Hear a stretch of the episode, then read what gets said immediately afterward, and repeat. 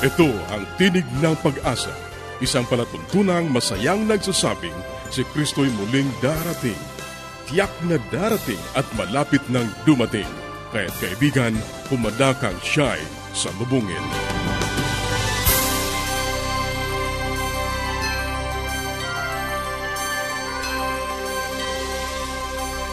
Ito ang Tinig ng Pag-asa, isang programang inihahatid ng Adventist World Radio. At ako ang iyong kaibigan, Narcaranza, nag-aanyaya na samahan niyo kaming muli sa 30 minutong paghahayag ng mga kaalaman sa malusog na pangangatawan, masaya at matatag na sambahayan at higit sa lahat sa pagtuklas ng pag-asa na nagmumula sa salita ng Diyos. Tanging pagbati sa ating mga kababayang nakikinig sa iba't ibang lugar na naaabot ng ating programa sa loob at labas ng ating bansa. Maraming salamat sa inyong walang sawang pagsubaybay, ang pagpapala ng Panginoong Diyos at ang kanyang pag-iingat ang inyong patuloy na maging karanasan. Kung hindi ka pa nakatatanggap ng mga aralin sa Biblia at ng aklat na aming ipinamimigay, sumulat ka lamang o kaya ay mag-text. Ang ating address, Tinig ng Pag-asa, P.O. Box 401, Manila, Philippines. Tinig ng Pag-asa, P.O. Box 401, Manila, Philippines. O mag-email sa tinig at awr.org. Tinig at awr.org. Maaari ka rin mag-text sa ating mga numero sa Globe 0917 1742 777 0917-1742-777 at sa Smart. 0968-8536-607 0968-8536-607 Maaari ka rin magpadala ng mensahe sa ating Facebook page facebook.com slash awr Luzon, Philippines. Facebook.com slash awr Luzon, Philippines. Ang ating mga pag-uusapan ngayon sa buhay pamilya, mga batayang susuri sa ating pakikitungo sa tahanan. Sa gabay sa kalusugan, mga food supplement, maaari nga bang pagkatiwalaan? At sa ating pag-aaral ng salita ng Diyos, patuloy nating tatalakayin ang mga paksang may kinalaman sa pagiging katiwala. Yan ang ating mga pag-uusapan dito pa rin sa Tinig ng Pag-asa manatili kang nakikinig.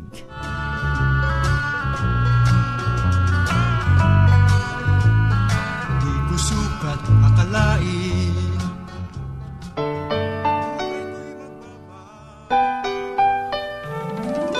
Tayong mga Pinoy, mataas ang pagpapahalaga sa pamilya. Walang hindi gagawin. Lahat kakayanin. Kahit buhay, itataya natin. Kahit anong hirap, kahit anong bigat wala yan basta't para sa pamilya.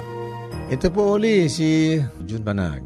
At nais ko na i-discuss sa inyo ngayon ang mga bagay-bagay na ating pinag-aralan ng uh, exploration tayo. Katulad na isang lugar na hindi pa natin napupuntahan, tayo magsusuri, oh, mag-explore. Tingnan natin kung paano. Okay, so lagyan niyo po ng isang list sa kabila at meron po namang list sa kanan at tingnan natin kung paano kayo gagalaw. O, sa mga babae, sa lalaki, ay sabay-sabay po natin gawin yung listahan na yon. Okay? Aking pong tanong ay, meron kayong problema. Ano ang inyong gagawin? O, gawan niyo po ng score. 1, 2, 3, 4, 5. Number 1, pag sinulatan niyo po yung number 1, chinikan niyo o binulugan niyo, ang ibig sabihin ay ipinapasa niyo yung problema. O, isinisisi nyo kagad. Pag ang inyong binilugan ay yung number 5, ay inaamin nyo na kayo ay naging dahilan ng problema na yon. Ngayon, kung ayaw nyo sa magkabilang dulot, napapansin nyo na ka naman ay nasa gitna, edi bilugan nyo po yung number 3. O mga asawang babae, mamili po kayo ng score 1 to 5. Pinaka, hindi po sabihin yung 5 yun ang pinaka the best, o, kundi ano ang inyong ginagawa Uh, sa mga lalaki, ganun din, meron po kayong listahan. Kapag meron hong bagay na ginagawa, ito po yung pangalawang tanong, o merong uh, kayong plano, anong inyong attitude towards doon? So kung gagawin niyo po yung number one, kayo po ay pessimistic. Ano yung salitang pessimistic? Aba, eh, negatibo po lagi. At yung ikalima, kung bibilugan nyo, ay tatawag naman na kabila nun ay optimistic. Hmm. Kapag tayo ay nasa pessimistic side, nakakatulong din kahit papaano sapagkat sinasabi natin lahat yung nakikita nating mangyayari. Kapag tayo optimistic, maganda naman sapagkat positibo yung ating pananaw. Pero paano natin tinatakel ang lahat ng mga bagay na ito? Kunyari, may sinabi si lalaki, Ah, sasabihin niya, ganito ang gagawin natin. Eh, tapos sususugan natin kaagad. Paano natin tinatanaw yung kanyang susog o kanyang idea? Tayo ba'y pessimistic o optimistic? Ayan. No? Huwag kayong magalala, huwag kayong matakot na sulatan yung number one kung talagang ganun lagi kayo. Sapagkat yun ay nagbibigay ng indikasyon o yun po indikasyon na ganun ang inyong attitude towards that. O hindi masama yun. Pero kailangan sa bawat lista na ating ginagawa ay ating titingnan kung paano natin maiadya sa ating sarili. Pangatlo po, kayo po ba ay laging nakikiramay dun sa problema o suliranin? Lagi nyo bang inilalagay ang inyong sarili sa lugar ng inyong asawa o yung empathy? O number one ay hindi. Puro sa sarili mo lang yung tinitingnan. Okay? So, bilugan nyo po 1 to 5 inyong pong asawa ay gagawa din siya at titingnan niya rin yung sarili. Pagkatapos, pagko-compare niyo po. Pang-apat pong tanong, kapag meron pong nangyari na error ho, sa ating pagsasama, ang number one ay kayo po ba ay resentful, um, malalim na pagtingin doon sa pagkakamali na yon, natin makalimut-kalimutan. O number five, tayo po yung mapagpatawad. Okay? So, Gawin po natin yung bilugan natin. 1, 2, 3, 4, 5. Eh, susunod po ay commitment. Kung meron pong nangyayari na hindi maganda, o kaya ay meron kayong mga plano na hindi natutupad. Number one, kayo po ba ay mabilis sumurrender? Ayoko na, ayoko na. Hindi na, ayoko na. Yeah, ganun po ba kayo? Or, number five, pinlano natin ito, sa ikabubuti ito, pagsisikapan nating matapos hanggang matanggap natin o mamit natin yung ating goal. Number five po yun. Natanong, ngunit ano po ang inyong bibilugan? 1, 2, 3, 4, 5. Number one, madali kayong sumurrender, mag-give up. Or number five, kayo ay fully committed hanggang sa matapos. Yun yung ginagawa. So, tingnan niyo po yon Kung kayo po ay nasa malayong lugar, ipadala niyo po sa inyong sambahayan o sa inyong asawa na nasa malayong lugar. Uh, tingnan niyo kung paano kayo mag-jive sa isa. Magpalitan po kayo ng mga notes. Yan, yan ang mahalaga. Explore niyo po. Baka nakakalimutan yung pag-usapan niyo, kaya minsan ay akala natin lilipas na lang, pero hindi lalong lumalaki ang problema. So, ito po si John Banag. Nagpapasalamat ng malaki sa inyong pakikinig at pagtsatsaga upang maitayo at makita ang kabubuti ng ating sama.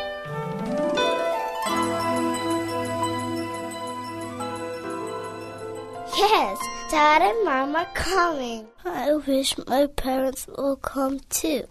The best way to spend time? It's with family. Adventists care.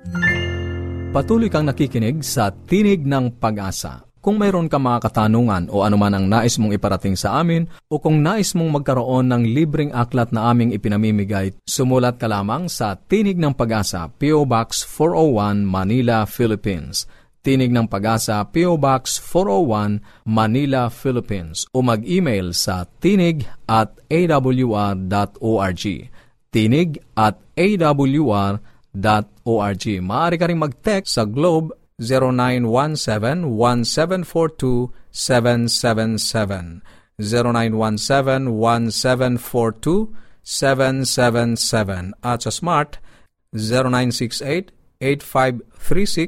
0968-8536-607.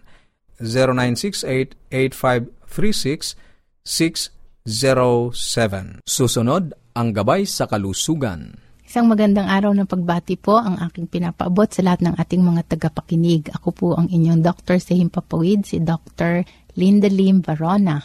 Ito po ang ating health portion. At ang ating nga pong pinag-uusapan dito ay tungkol sa mga natural health products or health remedies yung mga herbals or naturals. Paano natin malalaman kung ito ay totoo or hindi, no? Kasi marami din namang mga health products or natural products na totoo at ito ay proven na merong good effect sa katawan. Pero marami rin na hindi talaga totoo. At meron namang iba, yung medyo exaggerated ang claim nila, no? It could just be a regular vitamin pero ang claim ay meron pang dagdag, no? Like sa mga strokes, sa nerves, sa heart, ganyan, ano? So, it could just be like that. So, kailangan medyo mabusisi tayo dahil kadalasan ang dulo nito ay negosyo, no? Pagkita. Kaya kailangan kung binabudget lang natin ang ating pera, maging maingat tayo sa pagbili dahil alam nyo, usually ang scheme ngayon ay yung networking or yung marketing na pag bumili ka nito, tapos nag-recruit ka pa ng bibili,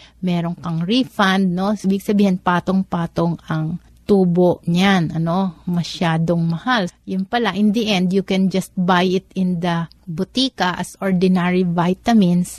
Eh dahil nga sa pagmamarketing scheme nito, medyo mas mataas at medyo mahal. Sana buti ganun lang. Minsan it can have harmful effects, no? At uh, pinag-uusapan nga po natin dito yung mga tao na usually or mga sakit na target ng mga gamot na ito. Like yung sa AIDS, although dito po sa atin sa bansa, hindi pa talagang laganap at medyo kontrolado ang AIDS. No? Ngayon sa ibang bansa ay laganap po at uh, malaki ang marketing. Sabi ito ay nakakagamot ng AIDS at uh, kailangan malaman po ninyo na sa ngayon ay wala pa ring specific no, na gamot talaga na makakagamot or makaka-stop ng AIDS. Meron ditong mga gamot ngayon na nai-slow down ang process ng pagprogreso ng AIDS.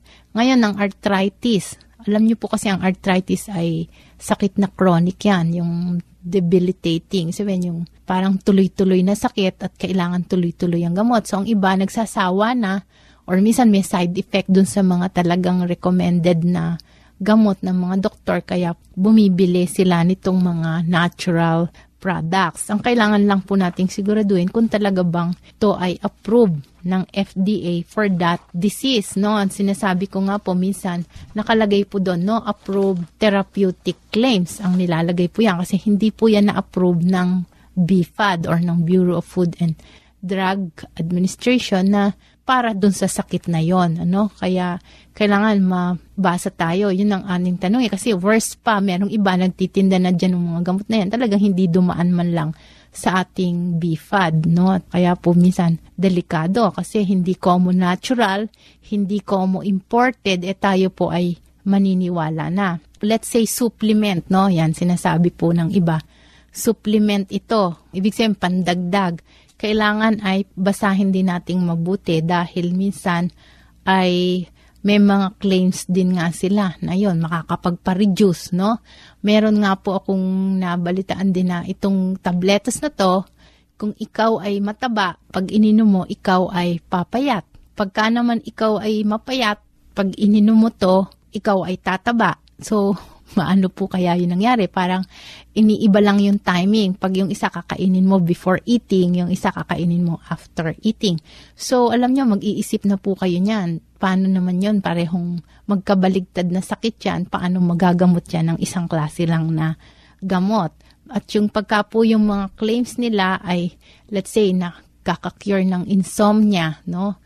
nakaka-reverse ng hair loss, nakaka-relieve ng stress, nakaka-cure ng impotency no, sa mga lalaki, or nakaka-improve ng memory or eyesight, or it slows down the aging process.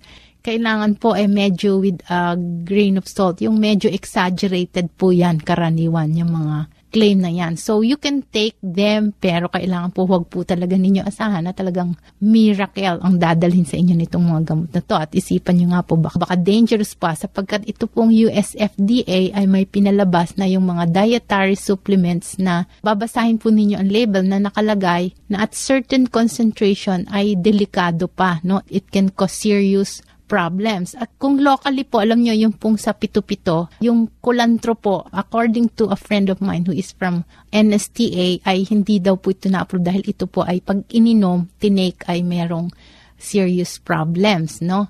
So anyway, wala na po tayong oras. Sa susunod, pag-uusapan po natin to. Dudugtungan ko po ang tungkol dito sa mga natural claims na to at yung mga dietary supplements. So hanggang sa susunod po at uh, maraming salamat sa inyong pakikinig. Paging Dr. Rodriguez, you're needed at room 321. Dr. Rodriguez, Mrs. Martinez, room 321, please. kailangan na po nating i-dialysis ang asawa ninyo. New outlook and a healthy lifestyle makes a big difference. Adventists care. Ang inyong napakinggan ay ang bahaging gabay sa kalusugan at bago tayo dumako sa pag-aaral ng Biblia, muli ka naming inaanyayahan kaibigan na makipag-ugnayan sa amin. Anuman ang nais mong iparating, maaari kang mag-email sa tinig at awr.org. Tinig at awr.org o kaya ay mag-text sa Globe 0917-1742-777. 0917-1742-777 at sa Smart 0968-8536-607 0968-8536-607 o kaya ay magpadala ka ng mensahe sa ating Facebook page facebook.com slash awr Luzon, Philippines. Facebook.com slash awr Luzon, Philippines Dadako na tayo sa pag-aaral ng Biblia. Kumusta ka kaibigan? Tayo ay magpapatuloy muli sa ating pag-aaral na may kinalaman sa pagiging katiwala. At ang ating pabalita ay may kinalaman sa the living sea and the dead sea. Meron dalawang lawa sa Palestina kung tawagin sa Bible o sa Biblia na dagat. Pero ang mga ito ay lawa. Ito ang Sea of Galilee at saka ang Dead Sea. Gusto kong banggitin muna ang similarities o yung magkakaparehong kalagayan ng dalawang lawang ito. Ang una, they are the two biggest natural lakes in Palestine. Pareho silang malaking natural na lawa sa Palestina. Kapwa sila tumatanggap ng tubig galing sa Jordan River. At ang kanilang sea level ang Sea of Galilee ay merong 210 meters lower than the Mediterranean Sea. At ang Dead Sea naman ay merong 400 meters below sea level. Sa makatuwid mas mababa ang kanilang kalagayan kung pag-uusapan ang ibang mga dagat. Narito naman ang kanilang pagkakaiba.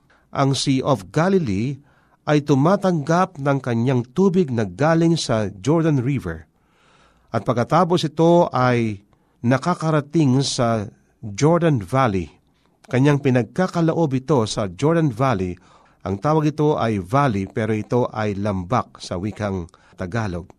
Nanupat ang kanyang tubig ay hindi lamang pinakikinabangan ng mga isda na maraming isda, kundi pa naman ito ay nagbibigay ng matabang lupa sa Jordan Valley.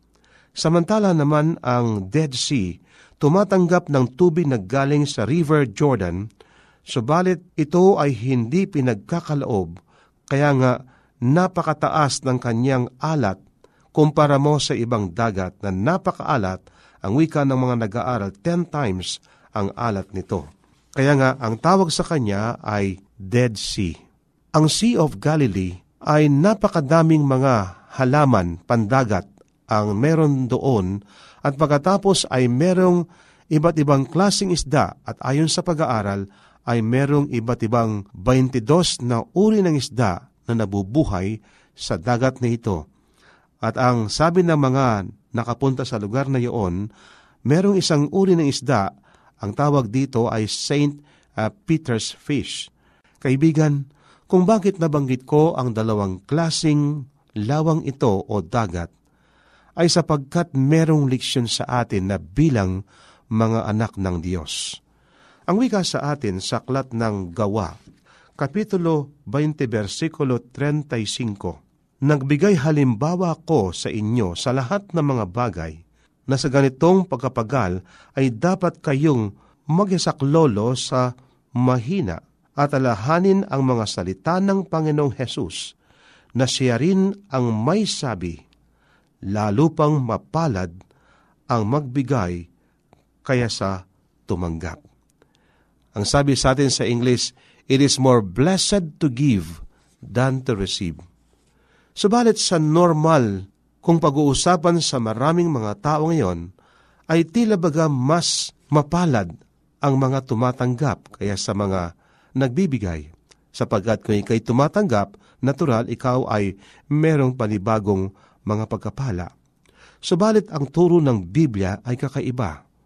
Mas mapalad ang nagbibigay kaya sa tumatanggap. Ang ating mga kamay ay nilikha ng ating Diyos.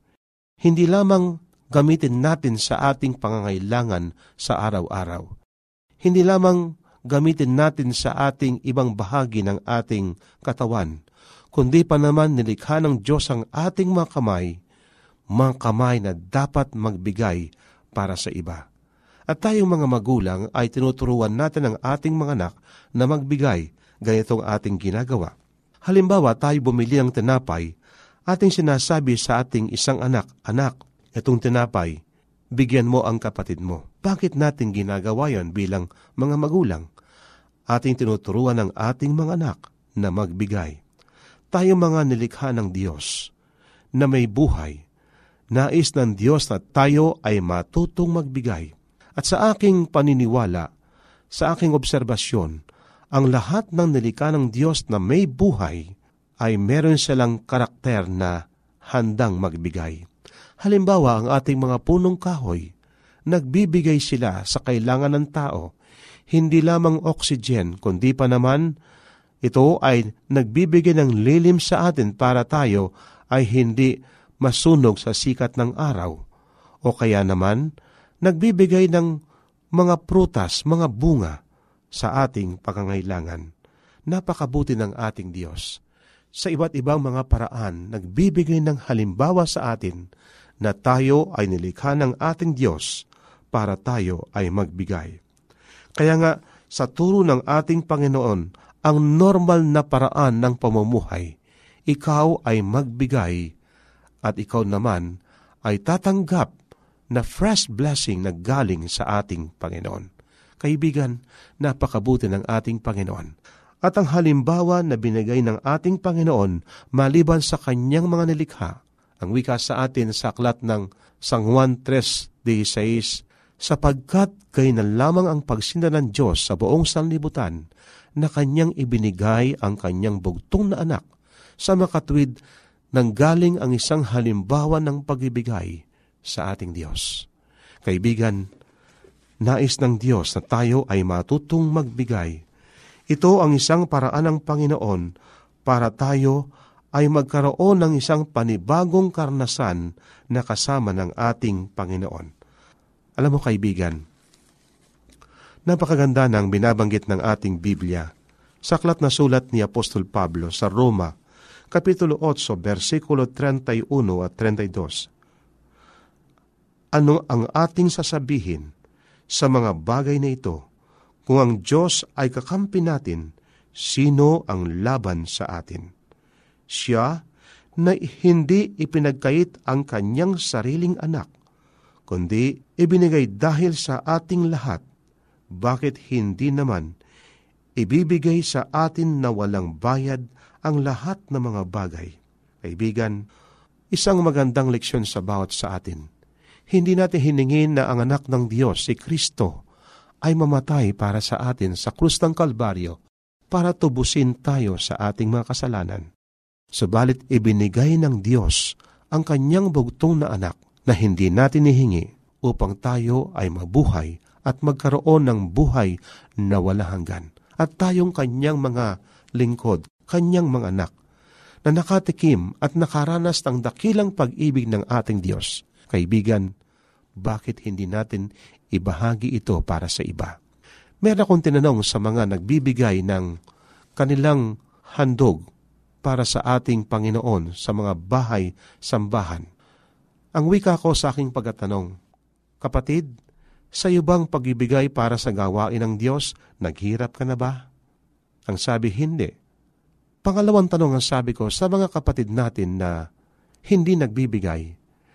Kayo ba ay umaman sapagkat kayo ay hindi nagbibigay at inipon ninyo ang iyong salapi? O ang sagot nila, hindi kami yumaman. Isang hamon sa ating kaibigan. Kung sa ating pagibigay, naghihirap tayo at hindi motibo ng pag-ibig, huwag na tayong magbigay. Subalit, nais ng Diyos na tayo ay mga nilikhang mapagbigay. Kaya ang sabi ng ating Biblia, it is more blessed to give than to receive. Kaibigan, nakikita mo ang iyong kapwa nangangailangan. Bakit hindi mo siya bigyan ng kanyang pagkain, ng kanyang pangangailangan? At ang Diyos naman ang magbibigay sa atin. Ang wika nga huling talata na aking babasahin ngayon sa Pilipos Kapitulo 4, versikulo 19. At pupunan ng ating Diyos ang bawat kailangan ninyo ayon sa kanyang mga kayamanan sa kalwalhatian kay Kristo Jesus. Narito ang pangako ng ating Biblia, pangako ng ating Panginoon.